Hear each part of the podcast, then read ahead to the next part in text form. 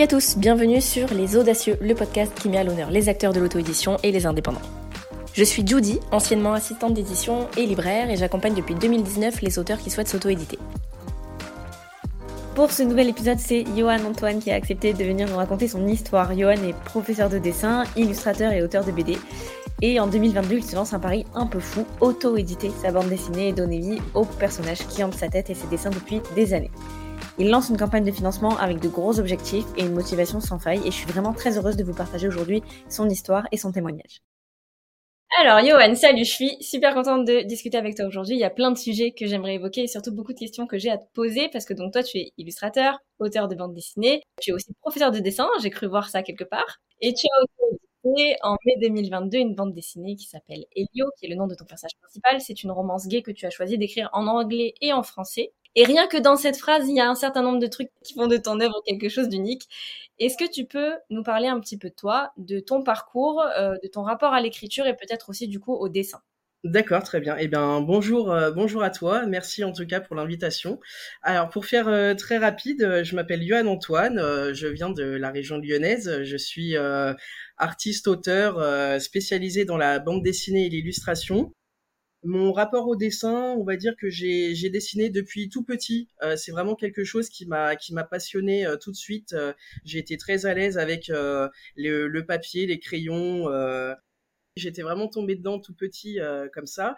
Le dessin, c'est avant tout une passion, mais euh, on peut aussi en faire son métier. Donc, ce que j'ai fait, c'est après un bac littéraire option art plastique, euh, j'ai fait une école lyonnaise euh, qui s'appelle Émile Cole, parce qu'au départ, je voulais avant tout travailler dans le cinéma d'animation. Je voulais être animateur. Ce qu'il faut dire que j'ai été bercé dans mon enfance par tout plein de dessins animés, que ce soit ceux de Disney ou, ou tout ce qu'on pouvait voir à la télévision dans les années 90, début 2000. Et, et je voulais vraiment être animateur dans un premier temps dans les effets spéciaux. Et en fait euh, plus j'étais dans les cours d'effets spéciaux moins je me disais en fait euh, non c'est vraiment les personnages avant tout qui me plaisent et les histoires. Et euh, juste dessiner un petit effet spécial ça raconte quand même quelque chose mais j'ai vraiment envie d'être au cœur de, de l'action de l'émotion. Et c'est pour ça que j'ai avant tout voulu faire du cinéma d'animation en animant des personnages. Donc grâce à mon école, j'ai fait un cursus euh, en quatre ans. Les deux premières années à Cole, c'est avant tout du dessin, du dessin académique. On réapprend les bases, les bases du dessin. Euh, et ensuite, après les deux dernières années, on se spécialise dans une branche. Et moi, j'avais pris court métrage. Et du coup, euh, j'ai été amené à faire un, un court métrage de fin d'année. Et ce qui s'est passé, c'est que durant ces quatre années à Emile Cole, j'ai appris un petit peu à faire de la bande dessinée. J'avais vraiment un cours de BD et c'est là où ça a été vraiment la révélation parce que j'ai quand même lu dans mon enfance des BD les, les, plus connus, euh, Titeuf, tous ces petits trucs-là de notre enfance. Euh, et en fait, ça m'a vraiment plu. Et étant donné que j'aimais avant tout le, le cinéma d'animation, le cinéma en règle générale, euh, je me suis dit, mais la BD, c'est vraiment le juste compromis entre le dessin et le cinéma comme je l'aime. C'est-à-dire qu'on peut raconter des histoires en images sans que ce soit trop long à faire, enfin plus long à faire qu'un film. Je trouvais que c'était vraiment euh, le, le, mix parfait euh, pour vraiment illustrer les, les idées que j'avais en tête. Et c'est euh, grâce à ça que euh, du cinéma d'animation, après, je suis passé à la bande dessinée. Et voilà, maintenant, je fais BDiste. J'illustre mes propres histoires en papier. Génial. Mais du coup, tu étais lecteur de BD quand tu étais petit. Est-ce que tu es resté lecteur de BD Est-ce que tu es lecteur de manière générale? Euh, c'est assez fou mon rapport à, la lecture parce que quand j'étais petit, j'aimais pas du tout lire. Quand euh, au collège on te, on te donnait des bouquins à lire, ça me plaisait pas du tout. J'avais à chaque fois des side notes en contrôle des lectures parce que ça me ça me bottait pas vraiment. Et en fait, euh, je pense que c'est avant tout ces lectures-là qui me plaisaient pas parce que je crois que je me rappelle le tout premier bouquin que j'ai lu euh, et que j'avais vraiment envie de lire et que c'était un pavé, c'était Mémoire d'une geisha. Et euh, pour mes 14 ans, lire un pavé comme ça, j'étais moi-même impressionné parce que euh, j'étais vraiment à fond dans l'histoire. Je voyais qu'il y avait énormément de, de pages, mais je les, je les passais au fur et à mesure avec un, un tel plaisir. j'étais vraiment dans l'histoire et dès que j'ai fini ce truc-là, je me suis dit, oh, mais en fait, les il y a, y a, des lectures euh, qui, qui, sont vraiment géniales et c'est vraiment ça qui m'a permis de, de, me lancer un petit peu euh, dans, dans la lecture. Euh, et c'est vrai que quand j'étais petit, je lisais quand même quand même un petit peu des bandes dessinées, pas vraiment des romans. Et on va dire même encore aujourd'hui, mon rapport à la lecture, il est assez assez étrange parce que il y a des fois où je peux lire pendant des mois, je peux enchaîner les, les bouquins Euh, et d'autres fois où je peux passer un an sans lire, même une bande dessinée. Euh, euh, là, j'ai une pile à lire sur ma table de chevet, euh, que ce soit des BD ou des bouquins. Et là, je suis plus dans un mode euh, où je ne lis pas. je regarde avant tout des films pour pour trouver des idées, des, des idées graphiques. Mais ouais, on va dire que c'est quand même aléatoire mon rapport à, à la lecture. Non, mais c'est intéressant, c'est marrant d'avoir cette ambivalence-là aussi, tu vois. Et alors, euh, la première question euh, qui me vient après tout ça, du coup, le savoir d'où vient ton inspiration, parce que tu as parlé un petit peu déjà des dessins animés de notre enfance, des Disney, etc. Euh, voilà, c'est quoi tes sources d'inspiration euh, artistique, littéraire peut-être, euh, cinématographique du coup surtout? Et ben on va dire que mes sources d'inspiration sont avant tout cinématographiques. Comme je te disais au départ, je voulais vraiment faire du court métrage d'animation parce qu'en fait c'est vraiment quelque chose qui, me botte bien tout le tout le langage du cinéma, qui soit d'animation ou du vrai cinéma, euh, même si le, le cinéma d'animation c'est du vrai cinéma. Enfin ça c'est un autre débat.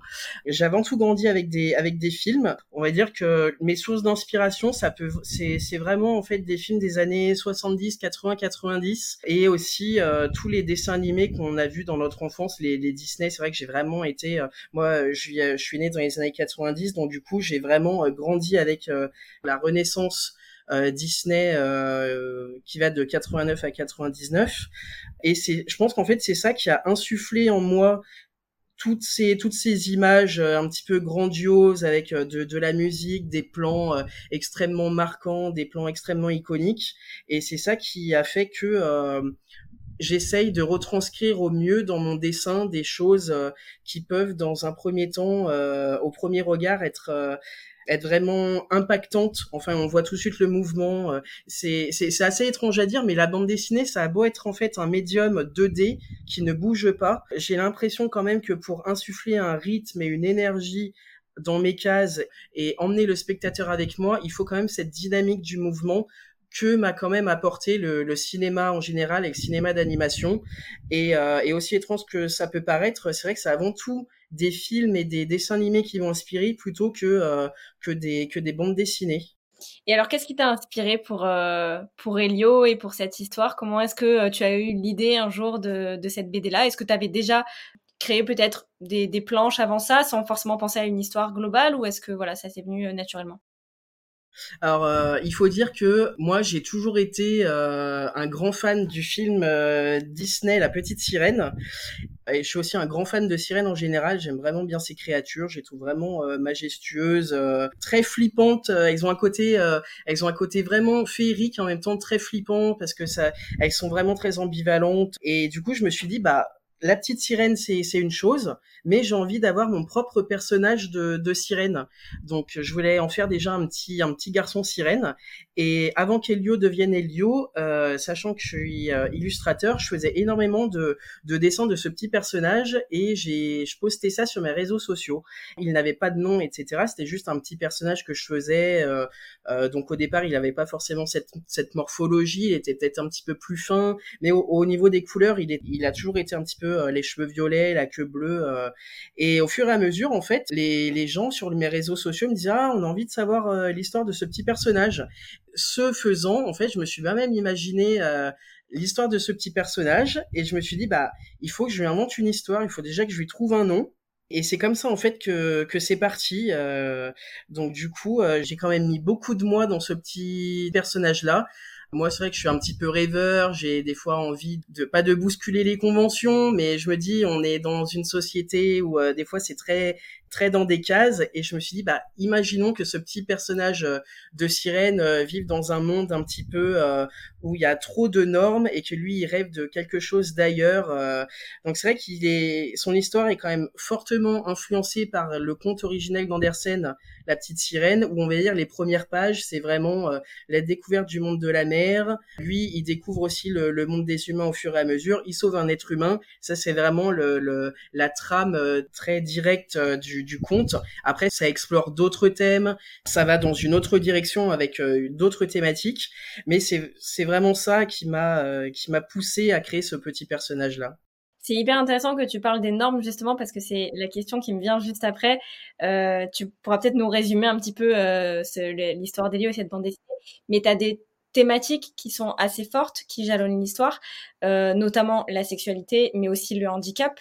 Est-ce que c'était pour toi une opportunité en fait justement de casser un peu ces normes et de raconter une autre histoire de la petite sirène et une autre histoire du conte? Bah c'est c'est assez fou parce que en fait euh, tout ça ça s'est fait assez naturellement. J'avais pas vraiment un cahier des charges en me disant euh, je veux aborder telle chose telle chose. Il y avait certes des des choses que je voulais aborder comme je te le disais. La, la chose euh, la plus principale que je voulais aborder c'était vraiment la relation amoureuse Bon là c'est une relation amoureuse homosexuelle, mais je voulais pas que ce soit vraiment quelque chose. Euh, c'est montré, mais c'est pas un thème en soi, dans le sens où euh, il n'y a pas de coming out. La problématique en fait euh, de, de ce petit personnage d'Elio, c'est que il va à l'encontre de la société dans laquelle il vit. C'est-à-dire que tout à l'heure tu voulais un petit résumé de l'histoire, on peut faire ça très rapidement. C'est en fait Elio, il se trouve qu'il est le seul mâle de son clan de, de dangereuses sirènes. En fait, il se sent vraiment à part euh, euh, parce que dans son clan, c'est avant tout les, les femmes euh, qui, qui, vont chasser, qui ramènent les humains pour les manger. Et lui, il attend, il sait pas vraiment ce pourquoi il est là. et du coup, c'est pour ça que il, son esprit vagabonde. À un moment, il a envie de voir autre chose que le, les fonds marins remplis d'eau humain où il a grandi. Et c'est là où il découvre un monde un petit peu au-dessus et qu'il se rend compte que finalement, les êtres humains, ils sont tout aussi sensibles que lui et euh, il y a quelqu'un à sauver, il le sauve. Euh. Et en fait, au niveau des thématiques, comme tu disais, pour le handicap, alors là, c'est assez assez rigolo parce que euh, il se trouve que moi, j'ai J'adore les sirènes et je dessine vraiment que ça. C'est presque une obsession. bah bon, bah je m'y suis fait. Je me suis dit c'est vraiment quelque chose dans lequel je m'épanouis grandement. Et du coup, comme je commençais à réfléchir à l'histoire d'Elio et, et à sa relation amoureuse avec un être humain, un jour j'ai fait une petite illustration où Elio embrassait son humain et en fait, on les voyait dans l'eau. Et puis, euh, au moment de dessiner les jambes de l'humain, je me suis dit, mince, euh, je sais pas vraiment dessiner les jambes ou j'ai pas envie de dessiner ses jambes, ben, je vais lui faire euh, deux moignons. Et c'est là où je me suis dit, mais, mais c'est vraiment pas bête, en fait, comme idée, parce que tout d'un coup, je me suis rendu compte que ces deux personnages, ils avaient un point commun, c'était qu'ils avaient pas de jambes. Mon, mon personnage d'Elio avait une queue de poisson et l'être humain avait perdu ses jambes. Et je me suis dit, ben voilà, ce thème du handicap s'est imposé à moi. Et je me suis dit, c'est vraiment pas bête euh, de, de, parler de, de ce thème-là et de faire en sorte que les deux personnages aient vraiment quelque chose en commun, euh, sachant qu'ils viennent de deux univers différents. Et en fait, en toute honnêteté, moi, je, je connais personne d'handicapé dans mon entourage, surtout des handicaps euh, moteurs, etc. Donc j'ai fait quand même une grosse recherche pour voir un petit peu comment ça se passait au niveau des déplacements, des prothèses. Euh, et c'est vous parce que quand j'ai commencé à faire ce, ce travail-là, euh, je voyais des fois dans la rue des gens avec des prothèses et je me suis dit mais c'est pas possible, j'ai jamais fait attention et euh, c'est vraiment trop top si je pouvais avoir le comment dirais-je le, les expériences de ces personnes-là. Mais euh, comme comme je te disais précédemment, c'est que le le thème du handicap, en fait, il est là sans être là. Et c'est des fois ce que des personnes m'ont euh, dit lorsqu'ils ont lu Elio, c'est que euh, la représentation du handicap est là. Tout le long, mon personnage de Adrian, le personnage de l'humain, a des prothèses. Des fois, il n'en a pas. Il, il, se montre avec euh, ses deux jambes coupées fièrement, mais c'est c'est pas un problème pour lui. Il a vraiment eu, il a vraiment accepté ce qu'il était. Il est complètement en complet euh, accord avec euh, sa, son physique et je voulais pas en faire un problème. Euh, le thème vraiment d'Elio, c'était vraiment le, la différence, enfin comment communiquer avec quelqu'un qui est étranger à soi et vraiment pousser les normes de sa propre société. C'était vraiment ça. Vrai qu'il y a plein de petits sous-thèmes. Voilà, comme tu dis, qui sont représentés mais qui ne sont pas un sujet dans le livre. C'est pas quelque chose dont on parle, qui est débattu ou qui est expliqué. Ça existe, comme ça existe finalement dans le monde. Exactement. Oui, voilà. Oui. La deuxième spécificité de ton livre, j'en ai parlé au tout début, du coup, c'est euh, le fait qu'il est bilingue. Alors, tu vas pouvoir nous expliquer ça. Moi, j'ai compris rapidement euh, en, faisant mes recherches euh, pourquoi tu avais fait ce choix. Mais dis-nous un petit peu, ou en tout cas aux personnes qui nous écoutent, si ça a un aspect purement didactique, on va dire, tu as voulu faire en deux langues, ou est-ce que ça sert vraiment ton histoire? Alors, eh ben, moi, je dirais que ça sert vraiment l'histoire parce que c'est vraiment dès les prémices de mes réflexions sur cette histoire-là, je me suis dit, je veux vraiment que mes deux personnages parlent deux langues différentes. Parce qu'en fait, il faut savoir que je regarde quand même pas mal de, de films et ce qui me dérange à chaque fois, c'est que lorsqu'un personnage d'un autre monde nous rencontre, euh, nous humains, euh, soit il parle euh, notre langue et puis des fois ça peut être euh, justifié par une ligne de dialogue où il aurait appris la langue ou ce qui me chagrine un peu, c'est qu'à chaque fois, on cède à la facilité lorsque un, un, être humain rencontre une créature d'un autre monde, tout de suite la créature, elle parle tout de suite anglais. Et d'ailleurs, il y avait une autre série comme ça avec des sirènes qui s'appelle Siren. Et ça suit en fait une sirène qui va sur Terre. Dans les premiers épisodes, elle, apprend, elle apprend un peu l'anglais, mais le truc que je trouvais fou, c'est que avec sa sœur sirène, elle parlait elle-même anglais. Ça va pas, c'est assez, assez étrange. Bon après, c'est peut-être moi qui suis trop tatillon, euh... mais enfin tout ça pour dire que j'ai vraiment tout de suite voulu faire en sorte que les deux personnages ne parlent pas la même langue, parce que pour moi c'était logique.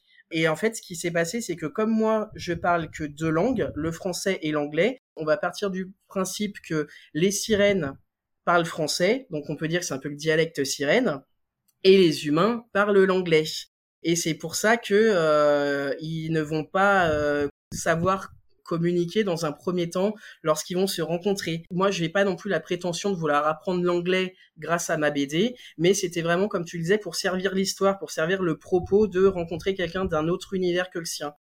Et il s'est trouvé que finalement, cette problématique de la langue, elle a eu des avantages et des inconvénients dans la création de la BD, dans le sens où euh, Bon là peut-être que je vais un peu trop vite en besogne, mais quand je l'ai proposé à des maisons d'édition, ça a été presque un refus total pour eux, où ils disaient on est en France, on veut que du français, euh, sinon euh, ça va pas se vendre. Donc eux, déjà, ils avaient cette euh, manière de penser là. Et moi, je m'étais dit, si vraiment je me fais éditer, je peux mettre ça de côté. Bah ça me chagrinait un peu, mais je m'étais dit, je peux peut-être mettre ça de côté. Parce que du coup, on m'avait proposé plein de trucs euh, et on m'avait dit, bah pourquoi pas changer la taille des bulles, pourquoi pas changer la couleur des bulles pour que ça reste en français, mais que comme il y aura cette euh, différente forme ou cette différente couleur, on pourra comprendre qu'ils parlent pas la même langue. Mais je me suis dit, non, ça va faire moche, euh, ça ça va pas aller, donc du coup, euh, je vais rester avec l'anglais et le français. Et il s'est trouvé que eh ben ça a été un avantage dans la réussite, je dirais, du projet, qui est que j'ai pu vendre ma BD dans le monde entier enfin, je veux dire, à plein d'anglophones, qui soient, que ce soit des personnes qui parlent anglais en Inde, en Chine ou euh, des, des Anglais, quoi, euh, grâce en fait à cette euh, technique euh, bilingue. Parce que ce que j'ai fait, c'est que à la fin du bouquin, on a les traductions des deux langues. On a et l'anglais qui est traduit en français et le français qui est traduit en anglais.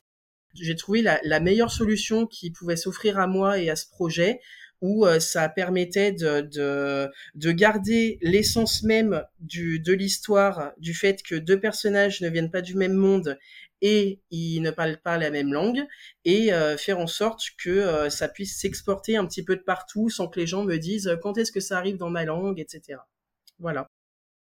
Ah, c'est hyper intéressant parce que c'est pas quelque chose qu'on voit très souvent, c'est une prise de risque quand même au départ. J'imagine J'avoue que j'ai quand même assez eu peur parce que ce qui s'est passé, c'est que euh, je me suis rendu compte en fait dans la BD qu'il y a même plus d'anglais que de français parce que sans vouloir spoiler l'histoire, à un moment, Elio se retrouve dans le monde des humains et comme lui, il apprend de plus en plus la langue des humains, bah il y a de plus en plus de langue anglaise qui est parlée dans le bouquin et du coup toute la troisième partie c'est c'est avant tout du de l'anglais parce qu'Elio, il faut dire qu'il a cette taciturne donc euh, même quand il parle à ses congénères sirènes euh, il n'y a pas beaucoup de dialogue, mais c'est comme tu disais, c'est un risque que j'ai voulu prendre et finalement il s'est révélé payant et il y a vraiment des gens qui ont salué le, le... enfin je peux pas me jeter des fleurs, mais je me, moi j'aurais adoré euh, lire quelque chose comme ça. Je me dis, il faut pas se, il faut pas se bloquer sur la langue parce que dès qu'il y a peut-être une histoire qui nous plaît, qu'elle soit anglaise ou française ou même d'une autre langue, si vraiment on a les outils, c'est-à-dire une traduction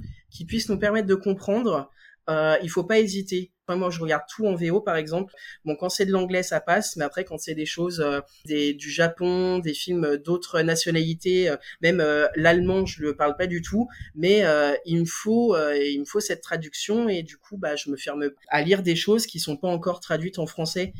Et je pense que c'est ça qui a été finalement le bah, la, la, bonne petite surprise de certaines personnes anglophones qui se sont dit bon bah je peux me permettre de lire quelque chose comme ça parce que je pourrais le comprendre. Ouais, complètement. Et du coup, on va se rapprocher un petit peu du sujet en parlant du choix de l'auto-édition. Tu disais que tu avais fait les démarches quand même de contacter euh, des maisons d'édition au départ pour ce projet-là. Est-ce que c'est uniquement du coup euh, les, les, bémols et les changements qu'ils ont voulu te proposer qui ont fait que tu es passé à l'auto-édition ou est-ce que tu avais déjà cette idée quelque part en tête? Bah, il faut dire en fait l'auto-édition, j'y avais déjà pensé, mais à l'époque, quand j'ai vu des maisons d'édition, ça me faisait encore un petit peu peur de me lancer, mais c'était vraiment quelque chose auquel j'avais déjà réfléchi. Et il s'est trouvé que, euh, bon, pour la petite anecdote, j'ai rencontré, en fait, moi je suis de la région lyonnaise, on a la chance d'avoir le Lyon BD Festival à Lyon, qui est sur un week-end. Et le vendredi, on a droit à une journée pro où il faut qu'on s'inscrive et où on rencontre des maisons d'édition. Donc on a le droit, je crois, à quatre ou cinq rendez-vous. Euh, et moi, j'avais pris des très très grosses maisons d'édition en me disant, bah, on sait jamais, euh, ça peut être sympa de se faire publier par telle ou telle maison d'édition, etc. Et en fait, ça a été euh, la, la, comment la grosse déception où j'ai eu mes critique sur critique, euh, même euh, c'était limite humiliant euh, les, les, ce qu'il ce me disait. Et en fait, c'était pas forcément, enfin si, comment dire, c'était vraiment le côté bilingue qui les gênait. Donc ça, comme je le disais précédemment, j'aurais pu faire l'impasse dessus, même si ça m'aurait un peu chagriné. Mais il me disait euh, euh, l'homosexualité, c'est un thème qui est qui est pas très vendeur, euh, ça se vendra pas. Ce que vous faites, c'est vraiment quelque chose euh, qui est de niche. Et je comprenais bien que euh, bon, ils étaient pas très emballés par le projet.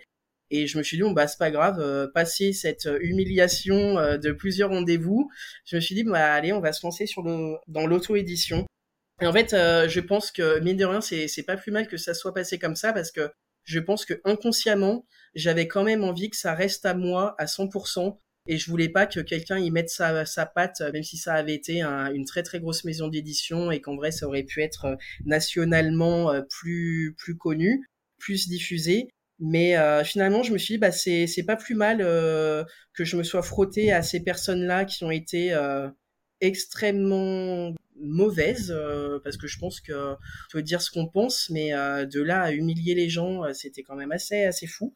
Et du coup en fait voilà c'est je me suis dit à la fin de cette journée bon bah allez ça y est t'as eu ta réponse t'as tenté un peu de te frotter à des maisons d'édition il y a eu que des refus. Et ben je vais je vais faire de l'auto édition je pense qu'inconsciemment je voulais vraiment vraiment le garder pour moi parce que avec le recul je me suis dit ah j'aurais pas dû m'arrêter à quatre refus j'aurais pu euh, pousser davantage et envoyer des un book euh, pour vraiment vendre mon projet. Et en fait euh, c'est pas plus mal que tout ça reste euh, entièrement à moi et que parce qu'en fait ça a tellement débouché sur une expérience que je me pensais pas capable de mener que finalement j'ai appris de j'ai appris sur moi. Ça a été vraiment vraiment super et qu'est-ce que tu connaissais du coup de l'auto-édition et de l'édition à ce moment-là? Tu te dis, ok, euh, c'est peut-être pas pour moi l'édition traditionnelle, je vois bien qu'on veut me restreindre un petit peu dans, ce que je suis capable de faire et de donner. Je me lance là-dedans. Mais qu'est-ce que tu avais comme idée de l'auto-édition? Qu'est-ce que tu connaissais de la technique, par exemple, de l'aspect promotionnel ou tu vois? Eh ben, l'auto-édition, j'avais en fait déjà été contributeur de plusieurs petits projets en auto-édition pour des artistes que j'aimais bien via les plateformes Ulule et Kickstarter.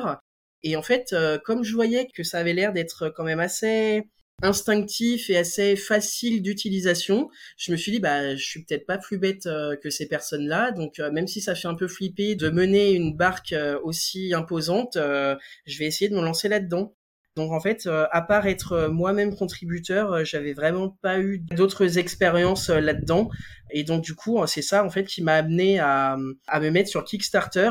Et en fait, c'est vraiment super bien parce que je après je l'ai recommandé à plusieurs euh, de mes amis qui voulaient se lancer euh, dans de l'autoproduction de leurs propres œuvres. C'est que c'est hyper bien ficelé, c'est vraiment euh, c'est hyper bien expliqué. Enfin, du moins le Kickstarter parce que moi j'ai que cette connaissance là de, de l'auto-édition via cette plateforme là. Et du coup, en fait, on est tellement bien aidé, on est tellement bien renseigné que euh, tout ce qu'on a à faire, c'est vraiment mettre un bon coup de collier pour la promo, saouler les gens pendant un mois et espérer que, que le projet soit financé. Et puis, euh, et puis après, il n'y a plus qu'à, quoi. Parce que, en fait, avec le recul, mine de rien, je pense vraiment que la création de la page, le fait de faire la promo, c'est vraiment le, le, la partie visible de l'iceberg. Parce qu'après, je m'étais dit, je, sais un petit peu dans quoi je m'embarque, mais en fait, non. ça a été vraiment une sacrée découverte, euh, tout ce qui était l'après, euh, l'après Kickstarter. Mais c'est, mais c'est génial, c'est une superbe expérience. Ouais, et puis alors, financer, c'est autre chose aussi, parce que toi, t'as pas fait une petite BD, hein, ça, elle fait 192 pages quand même, c'est pas petit. Oui. et bon, une BD, ça a des coûts supplémentaires par rapport à un roman. Je te disais quand on s'était, quand on avait discuté que moi, je travaillais beaucoup avec euh, du roman ou en tout cas du, de, de l'écrit. Là, tu as des illustrations en couleur, euh, donc tu as un choix du papier aussi qui va être différent, tu as un format qui est différent, tu as des processus qui sont plus longs forcément de, de dessin, de colorisation, euh, du scénario même. Combien de temps ça t'a pris pour euh, d'abord créer cette BD et ensuite pour la fabriquer? Et enfin, comment est-ce que tu as réussi finalement à savoir quel budget il te fallait aussi? Bah, Quand, quand tu as commencé avec Kickstarter, il te fallait, j'imagine, une idée assez précise du projet, quoi. Comme je disais précédemment, Elio, euh, ça a déjà été un petit personnage posté sur mes réseaux et comme les gens me demandaient un petit peu son histoire, c'est là où j'ai commencé à, avoir euh, l'idée de, de son histoire. Donc on va dire que tout ça, ça remonte à peu près à 2017. Et après, j'ai quitté mon job de prof. Et c'est vraiment à ce moment-là que je me suis mis à fond dans le scénario. Donc depuis 2017, j'avais quand même des petites bribes de scénario, mais on va dire que j'avais avant tout que le début. Et c'est en fin 2019 que je crois que j'ai passé deux trois mois jusqu'à début 2020 à élaborer le scénario. Et dès que le scénario était fait, je suis passé au storyboard, c'est-à-dire que euh, tu fais tes planches de bande dessinée, mais en croquis. Donc tu travailles la mise en page, tu commences à voir euh, comment tes bulles euh, peuvent être placées dans la page, comment euh, découper ton scénario, quelle action mettre à telle page, combien de pages ça va te prendre pour telle action, etc. Et tout ça, ça a été toute l'année 2020. Donc le scénario, pardon, pas le scénario, le storyboard, ça m'a pris un an. Et fin 2020, je me suis vraiment mis à la mise au propre des pages. Et comme tu disais, c'était vraiment un gros bébé parce que je pensais pas en faire autant et finalement ça s'est révélé être 178 euh, pages parce que le bouquin en lui-même fait 192 mais il y a 178 pages de bande dessinée. Et j'ai lancé mon Kickstarter en septembre 2021 donc à ce moment-là j'avais déjà une grosse moitié de la BD qui était faite. Et j'avais commencé à dire aux gens vous aurez la BD fin 2021 et il s'est trouvé que euh, fin 2021, il me restait encore euh, une cinquantaine de pages à faire. Et je disais aux gens sur le Kickstarter qui avait déjà été validé en septembre 2021, je leur disais bah désolé, euh, je mets plus de temps à finir la BD, ce sera reporté à une date ultérieure d'ici on va dire début 2022 et en janvier, j'avais pas terminé, en février non plus, en mars non plus. Et là avril, c'était mes dix dernières pages. Donc j'ai tout donné et j'ai enfin pu euh, aller le faire imprimer. Et tu disais oui, c'est la BD, c'est hum, lors de l'auto-édition, ça coûte bah, un prix différent que du roman. Euh, moi, ce que j'avais fait dans un premier temps pour me renseigner pour mon Kickstarter avant de le lancer, j'avais fait des devis pour savoir combien l'impression du bouquin allait me coûter. Et du coup, j'ai fait faire 1000 exemplaires et euh, bon, on va parler en chiffres. Hein. moi, ça me dérange pas de parler chiffres. Euh, ça me coûtait à peu près un petit peu plus de 5000 euros pour avoir 1000 exemplaires. Et à ça s'ajoutaient en fait euh, les, les, envois euh, dans le monde entier, donc qui peuvent vraiment varier de la France à l'international. il y avait aussi tous les goodies, c'est-à-dire des marque-pages, des prints. Je faisais aussi des dessins à l'encre ou à l'aquarelle pour les certains paliers du Kickstarter. Et donc du coup, je m'étais dit bon bah il fallait qu'au minimum je, rentre quand même dans mes frais avec l'impression et je rentre aussi dans mes frais avec tous les envois que j'allais faire. Donc je demandais euh, 10 000 euros pour le Kickstarter et j'en ai reçu euh, 15 000 et quelques. Et il faut dire que Kickstarter prend à peu près 5 à 7% donc bah, du coup j'ai eu un petit peu moins de 15 000 euros. Ce qui s'est passé, c'est que comme c'était vraiment euh, tout, tout nouveau pour moi. Là où, bah là, je peux le dire maintenant, vu qu'il y a quand même euh, du temps qui est passé maintenant, et si ça peut aider les autres personnes euh, à se lancer dans, dans des projets, euh, dans des projets comme ça, c'est que il faut absolument tout calculer. Et moi, j'avais fait l'erreur de mal calculer mes frais de port, parce que ce qui est bien sur Kickstarter, c'est que tu peux mettre les frais de port en fonction des pays. Et moi, j'avais inclus les frais de port pour la France mais pour tout ce qui était à l'international, j'avais mis 10 euros de plus à payer. Et c'était absolument dérisoire parce que ce que j'avais fait, j'ai fait toutes les recherches possibles et imaginables pour l'impression, mais les frais de port, idiot comme j'ai été à ce moment-là, je m'étais pas forcément plus renseigné. Et lorsque j'ai dû envoyer, par exemple, des exemplaires euh, ne serait-ce qu'aux États-Unis et que ça me coûtait 20 euros d'envoi pour les États-Unis, bah déjà j'y étais perdant parce que les gens avaient payé que 10 euros. J'y étais un petit peu perdant là-dessus, donc on va dire j'ai eu de la chance que mon Kickstarter ait dépassé le montant initial, donc en fait ça a couvert tous les frais. Mais c'est ce que je dis à mes amis qui se lancent euh, dans le Kickstarter, c'est que il faut tout calculer. Vraiment, euh, vaut mieux demander une somme un petit peu plus plus qu'on ne le pense parce qu'il y a toujours des frais annexes ou des frais auxquels on n'aurait pas pensé qui viennent s'ajouter. Du coup, on est on est un petit peu surpris quoi. Bah ouais, j'imagine.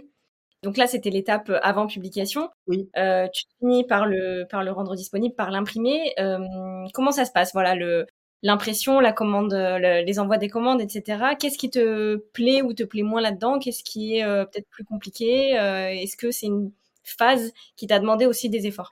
Euh, Grandement, oui, oui, vraiment. Euh, comme je le disais, c'était vraiment ça, le, la partie immergée de l'iceberg de ce projet-là, parce que quand on kickstart, euh, enfin quand on contribue à des projets euh, de d'artistes, nous on a juste à, à, payer et on attend notre notre contrepartie. Et on sait que c'est quand même un gros bébé, euh, une grosse expérience, mais avant de la vivre, on se rend pas compte à quel point c'est déjà c'est chronophage, c'est extrêmement robotique.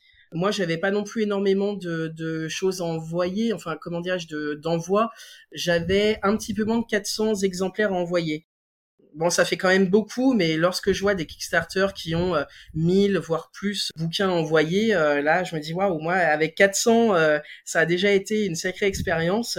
Comme je le disais, en fait, avec le recul, enfin quand j'étais vraiment dedans, j'ai passé un mois et demi à ne faire que ça, à envoyer des commandes.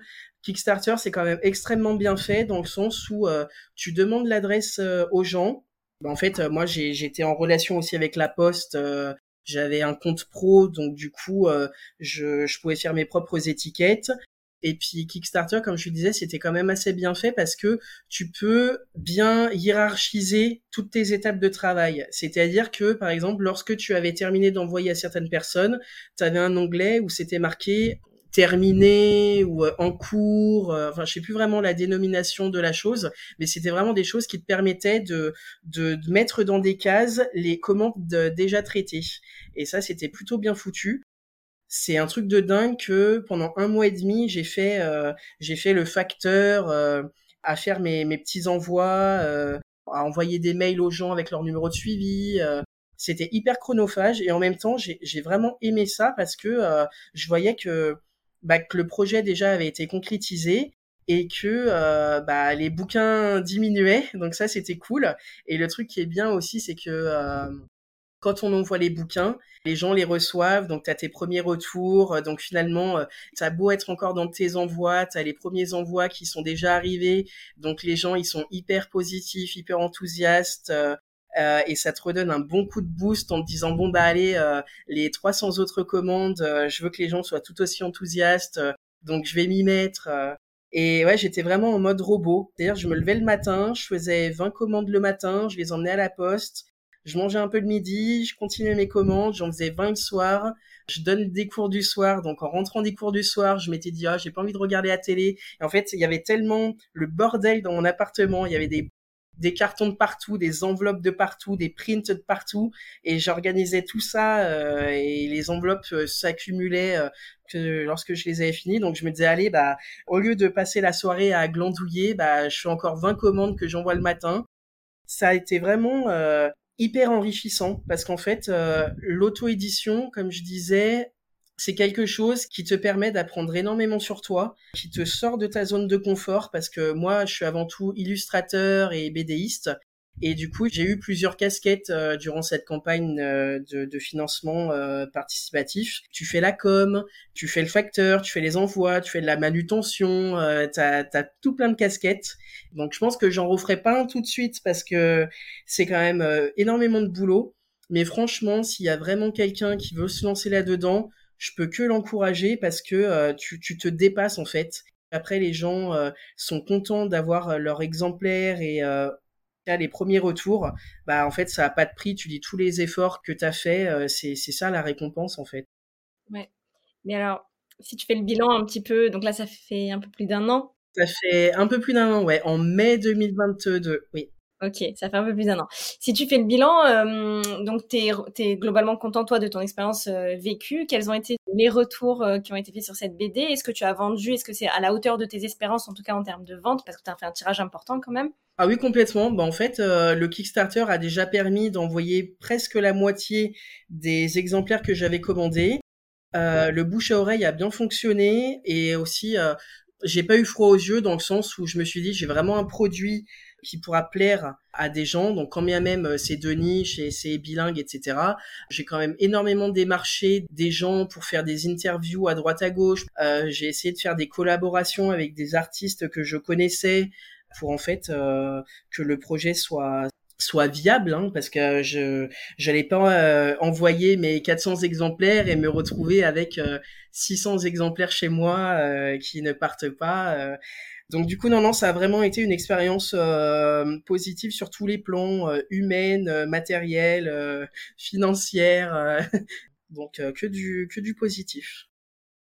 Et aujourd'hui, comment tu la vends cette bande dessinée? Parce que alors du coup, là, ta bande dessinée, par exemple, elle n'est pas présente sur Amazon comme sont un certain nombre de romans. Donc j'imagine que tu vends à travers ton site internet, etc. Est-ce que tu fais aussi de la dédicace? Puisqu'une BD, ça, ça se regarde, ça s'apprécie, le, le dessin, etc. Donc euh, comment est-ce que c'est quoi tes canaux de vente principaux et préférés? Euh, mon canal de vente principal, c'est ma boutique. Euh, j'ai ouvert un Shopify parce que précédemment, j'avais en fait une boutique Etsy et c'était euh, c'était vraiment vraiment très cool Etsy. Et je m'étais dit bah j'ai pas envie de vendre Helio sur sur Etsy. Je vais vraiment avoir mon propre site en ligne. Donc pareil, ça c'est aussi une toute autre expérience. il faut rentrer les prix, il faut euh, au début, ça m'a aussi fait peur. Je me suis dit, voilà, mais dans quelle galère je m'embarque? Parce que dès que j'ai eu le bouquin, je l'ai envoyé à tous mes tous les contributeurs du Kickstarter. Mais comme tu le disais, il fallait le vendre aux autres qui n'avaient pas contribué à la plateforme de financement. Euh, j'ai ouvert ce site-là. Ensuite, euh, bah là les ventes, euh, les ventes ont bien, ont bien carburé à un moment. Là, c'est vrai que ça, ça starie un petit peu, mais c'est que le projet est loin d'être inédit, donc c'est normal que que ça s'essouffle un peu. Mais euh, je, je le vends aussi en dépôt vente dans les librairies.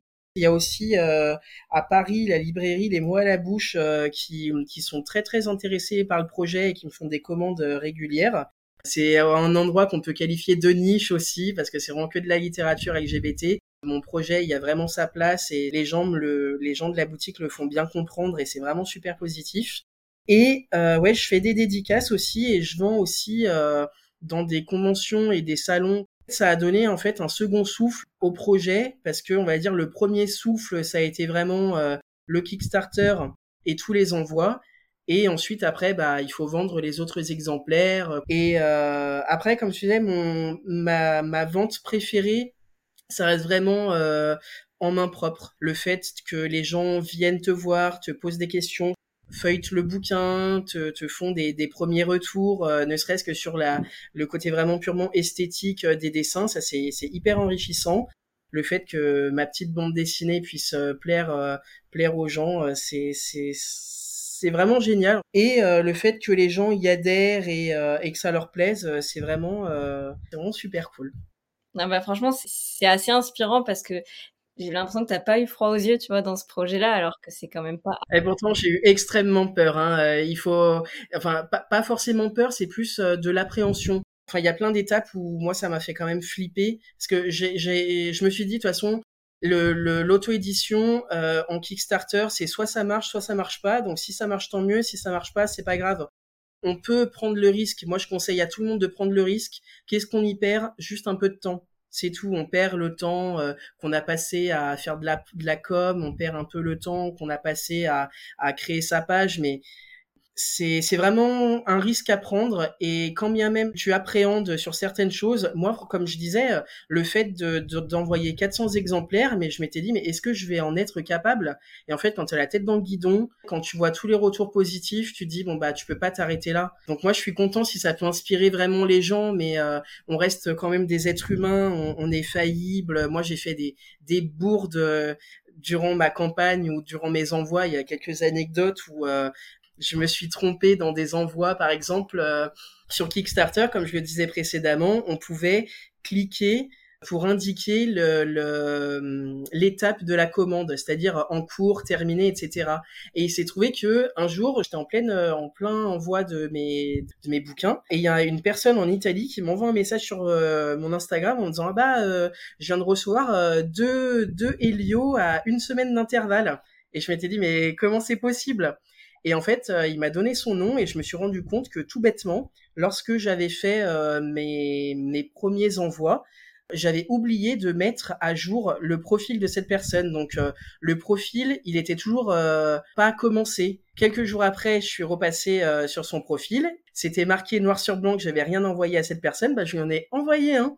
Et il s'est trouvé que je lui en ai envoyé deux. Bah c'est pas grave, hein, je lui ai dit garde-le, c'est mon erreur, c'est pas grave commençait à me dire euh, ah depuis l'Italie les frais de port sont assez élevés euh, et je lui dis non mais t'embête pas franchement c'est mon erreur c'est pas grave garde-le euh.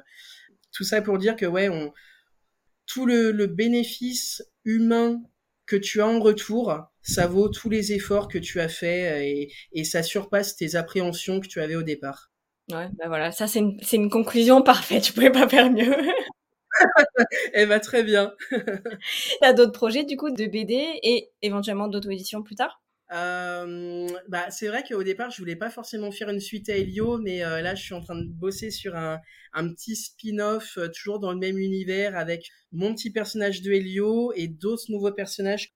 Mais là, en fait, ce qui va me manquer, c'est vraiment le temps, parce que je, j'ai d'autres euh, projets à côté en freelance. Euh, donc euh, si vraiment j'avais le temps, je me relancerais dans une bande dessinée aussi grande, avec aussi un financement participatif, parce que tu apprends après tes erreurs et je pense que je ne ferai pas les mêmes erreurs que j'ai pu faire lors de, de, la première campagne. Donc là, pour l'instant, je fais avant tout des petites BD pour moi, je travaille aussi pour des particuliers, mais je pense que je laisse ouverte quand même la porte à l'auto-édition encore parce que qu'on soit petit ou grand auteur, que ce soit Boulet ou autre qui passe aussi par l'auto-édition, euh, ou les plateformes de financement participatif.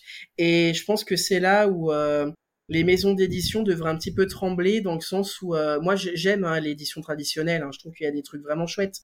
Mais ce qui me désole un peu, c'est que euh, nous on prend le risque d'éditer nos projets parce qu'on sait qu'il y a soit une demande soit vraiment on croit à notre projet et finalement bah moi ça m'a bien prouvé mon projet que bah il y avait une vraie demande je pense que vraiment l'auto-édition, ça, va vraiment faire en sorte que euh, des gens découvrent des, des produits qui n'auraient pas forcément été faits. Euh.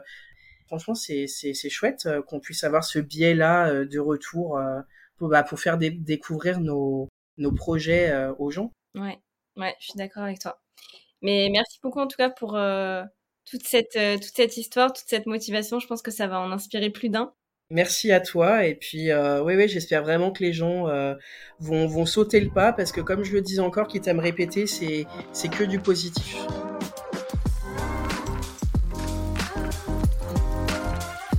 Merci beaucoup d'être resté jusqu'à la fin de ce podcast, ça me touche beaucoup. Auto-éditer un livre de manière générale, c'est un beau challenge. Euh, et auto-éditer une bande dessinée, ça peut faire un peu peur parce que les coûts, euh, les montants sont d'autant plus importants. Par exemple, il faut évidemment prendre en compte les spécificités de, l'impression d'un livre illustré, euh, c'est-à-dire le choix du papier, les couleurs, etc. Donc ça, ça augmente évidemment le montant de l'impression. Et il faut aussi prendre en compte son format, son poids, etc. Je pense notamment aux envois postaux, qui vont coûter d'autant plus cher. Pour autant, il y a de plus en plus d'auteurs et de dessinateurs qui se lancent dans l'aventure et qui atteignent haut la main leurs objectifs. J'espère que ce podcast vous a plu, que le sujet vous a intéressé. Si vous aussi vous voulez participer ou si vous avez une idée, n'hésitez pas à m'écrire évidemment pour en discuter. Et si vous rêvez d'auto-éditer un livre mais que vous ne savez pas par où commencer, j'ai créé un programme en ligne pour vous guider pas à pas sur ce chemin. Vous pouvez retrouver toutes les informations dans ma bio ou me les demander en message privé.